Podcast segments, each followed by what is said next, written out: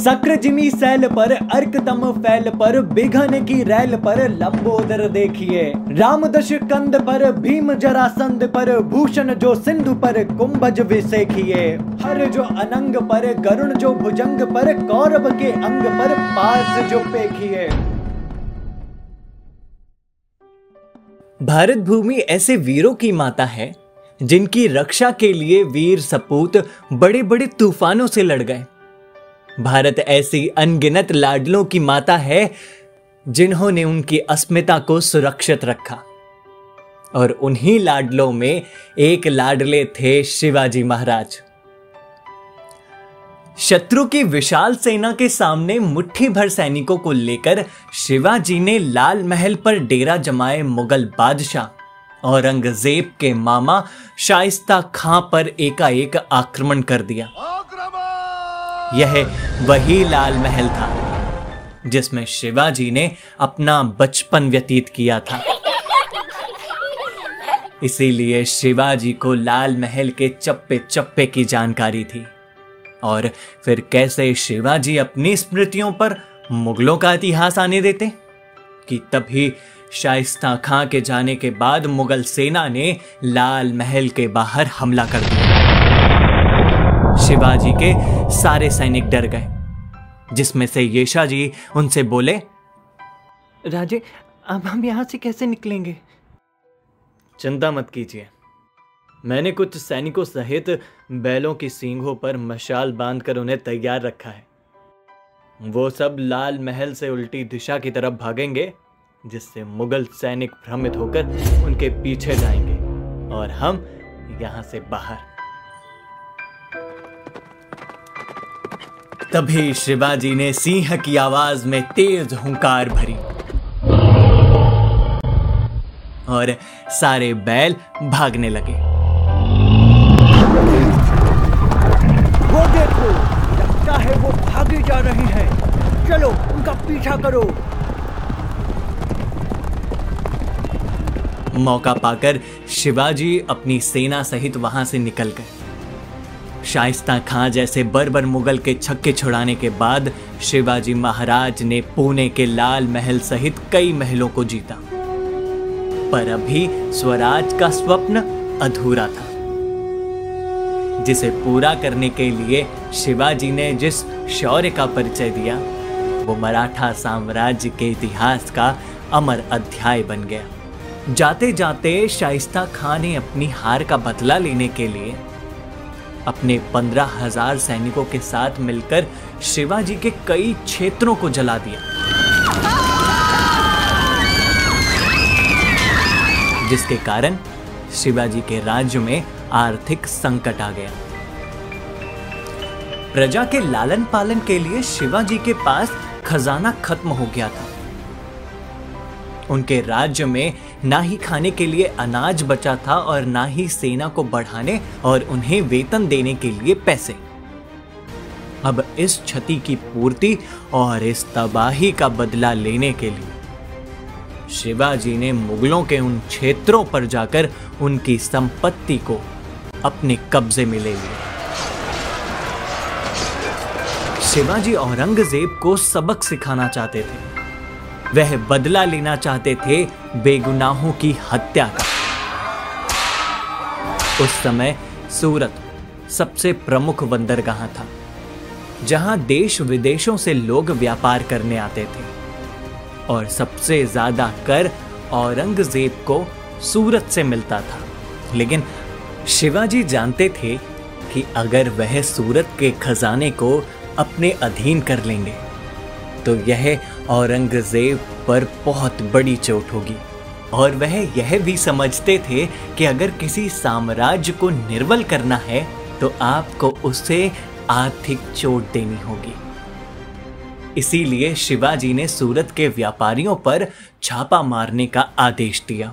बहिर जी नाइक आप सूरत की तरफ़ निकलें और पता करें कि हम किस तरह से वहाँ पर छापा मार सकते हैं।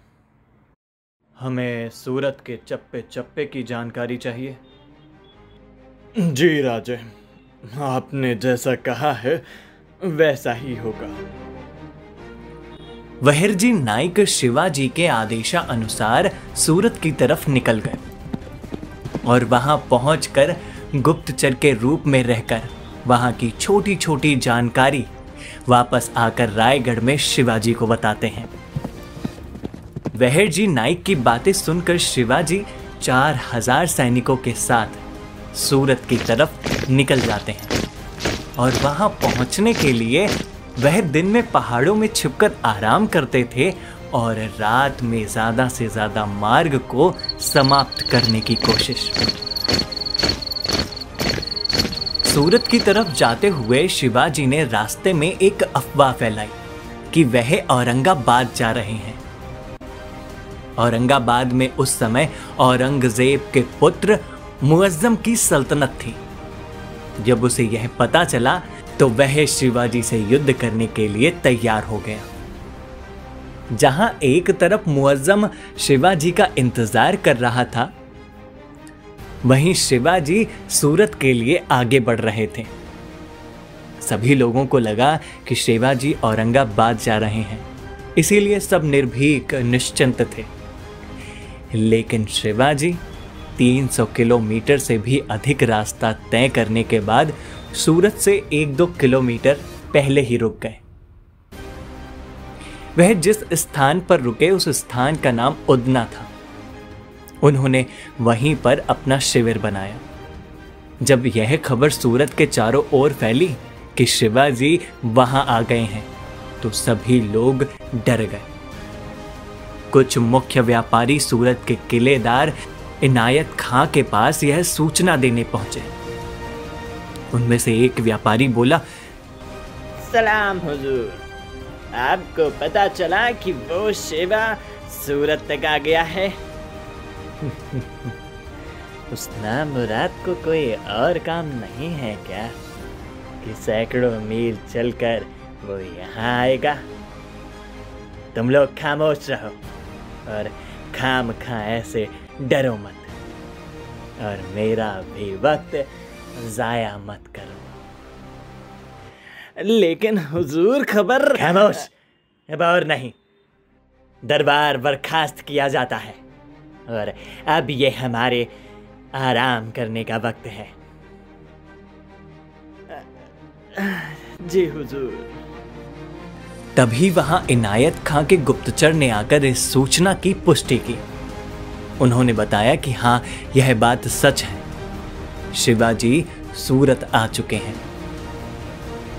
यह खबर सुनकर इनायत खान हैरान रह गया। उसे डर था कि कहीं शिवाजी उसे मार ना दे। सूरत का किलेदार इनायत खां बहुत ही मक्कार, बुजदिल और लालची किस्म का व्यक्ति था। वह औरंगज़ेब से सूरत शहर की रक्षा के लिए पाँच हज़ार सैनिकों का वेतन लेता, जिसमें से चार हज़ार सैनिकों का वेतन वह खुद हड़प जाता। क्योंकि उसने सिर्फ़ एक हज़ार सैनिक ही सूरत में नियुक्त करके रखे थे, जिसका फ़ायदा शिवाजी को मिला।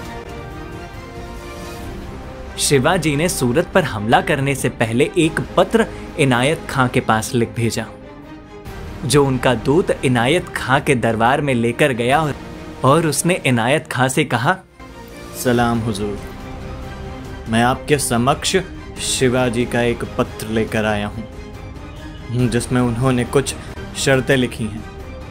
पढ़ो। क्या लिखा है इस पत्र में उस शिवा ने? हुजूर, शिवाजी शांति चाहते हैं। वह किसी तरह की क्षति आपको या आपकी सल्तनत को नहीं पहुंचाना चाहते।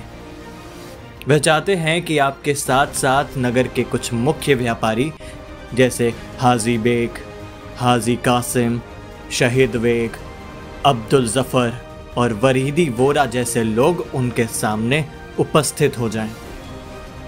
और उनका जितना नुकसान शाइस्ता खा द्वारा किया गया है, उसकी भरपाई आप कर दें। वह चुपचाप यहाँ से लौट जाएँगे। उस समय इन व्यापारियों के पास बहुत पैसा, बहुत खजाना था। जैसा कि गुप्तचर ने बताया था कि बहिर्दी बोरा के घर कम से कम सौ से भी ज़्यादा पीपों में हीरे जबारात भरे पड़े हैं। और जिसकी कीमत उस समय करोड़ों थी। इतना ही नहीं, वहिर्दी बोरा की आमदनी लगभग आठ हज़ार से भी ज़्यादा थी। इसके अलावा अब्दुल ज़फ़र के 19 जहाज़ थे, जो पूरे के पूरे सामान से भरे हुए। इसी तरह सभी मुख्य व्यापारियों के पास बहुत ज़्यादा पैसा था। इसीलिए शिवाजी ने इन सभी को अपने पास बुलाया था। दूध की बात सुनकर इनायत खां तिल मिला उठा और गुस्से में बोला कह दो जाके उस शिवा से, हम डरते नहीं हैं। इनायत खां ने दूध की बातों पर ज़्यादा ध्यान नहीं दिया और उसने उसे वापस कर दिया। जिसके बाद शिवाजी ने सूरत पर छापा मारने का आदेश दे दिया। शिवाजी ने सूरत के मुख्य व्यापारियों पर छापा मारा, लेकिन उन्होंने इस बात का ध्यान रखा कि उनके हाथों से किसी निर्दोष पर अत्याचार ना हो। शिवाजी ने सिर्फ़ उन्हीं मक्कार लोगों के घर छापा मारा जो जनता को प्रताड़ित करते थे। वह उनसे काम करा लेते थे, लेकिन उन्हें काम के बदले पैसे नहीं देते थे।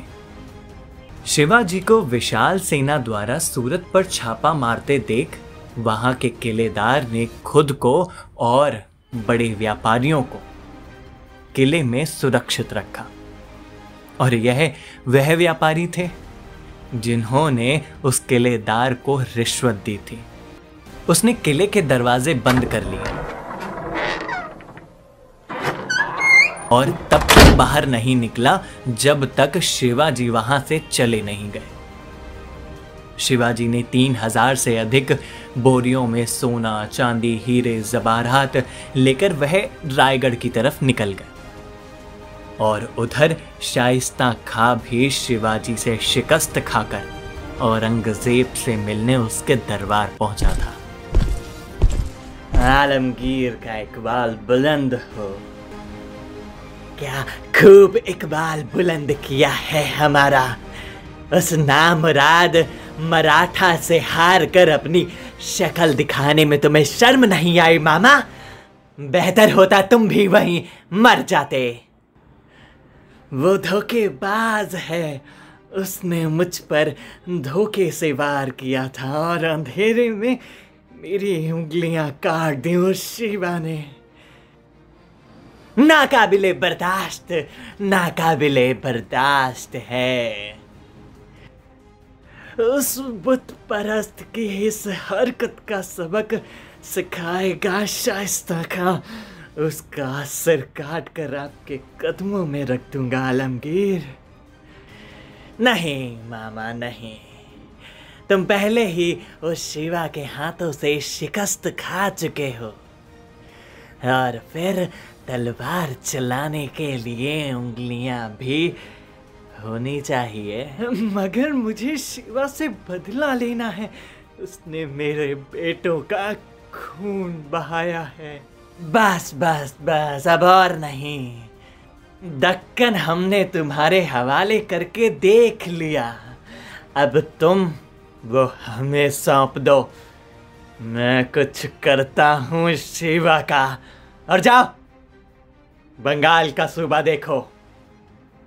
और सुनो, नाफरमानी से मेरी शमशीर को सख्त ऐतराज है मामा। तकलिया।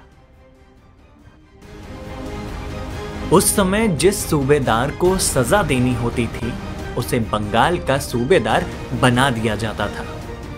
शाइस्ता खां की शिकस्त और सूरत की लूट ने औरंगज़ेब को दोहरी चोट दी थी। औरंगज़ेब अब पागल हाथियों की तरह शिवाजी को मारने का विचार करने लगा। उसने अब तक जो भी षड्यंत्र रचा था, उसमें उसे मुँह की खानी पड़ी थी। पर इस बार ऐसी कोई गलती ना करते हुए औरंगज़ेब ने शिवाजी के खिलाफ फिर एक षड्यंत्र रचा। बहरहाल, ऐसा कौन सा षड्यंत्र? औरंगज़ेब शिवाजी के खिलाफ रचने वाला था। और शिवाजी अपने स्वराज को बढ़ाने के लिए अगली कौन सी चाल चलने वाले थे?